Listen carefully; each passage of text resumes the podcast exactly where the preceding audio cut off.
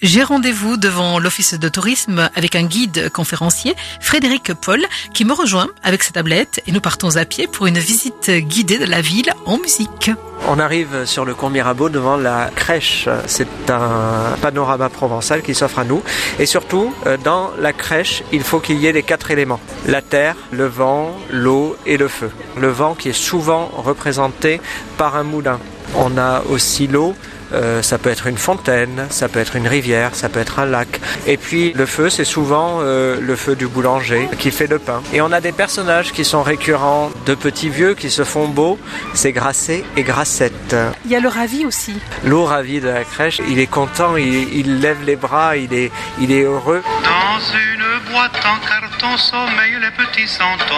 On vient toutes les années au Santonnier. J'ai démarré mes premiers santons quand je me suis mariée et toutes les années on rachète. La crèche est maintenant immense. À Noël, on fait la crèche, les santons, et après, on prépare le grand repas. On va aller voir le, le gibassier, Lou Gibassier de la maison Piantino.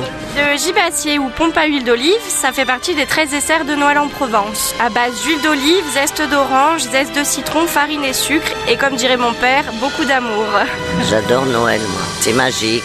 La plus belle euh, fête, c'est Noël. Ici, c'est beau, c'est décoré. Euh, on voit qu'il y a beaucoup d'animation. On va aller voir un premier euh, élément, une étoile. Elle est au sommet d'une fontaine. Elle a été mise en hommage aux personnes qui ont payé la restauration. C'est des seigneurs des Beaux de Provence. Et d'après la légende, les seigneurs des Beaux de Provence descendent du roi mage Balthazar, comme le dit si bien Sheila, en se trompant d'ailleurs parce que ce n'est pas l'étoile du berger qui suivent, mais l'étoile de Bethléem. Ils ont choisi comme emblème l'étoile à 16 euh, branches.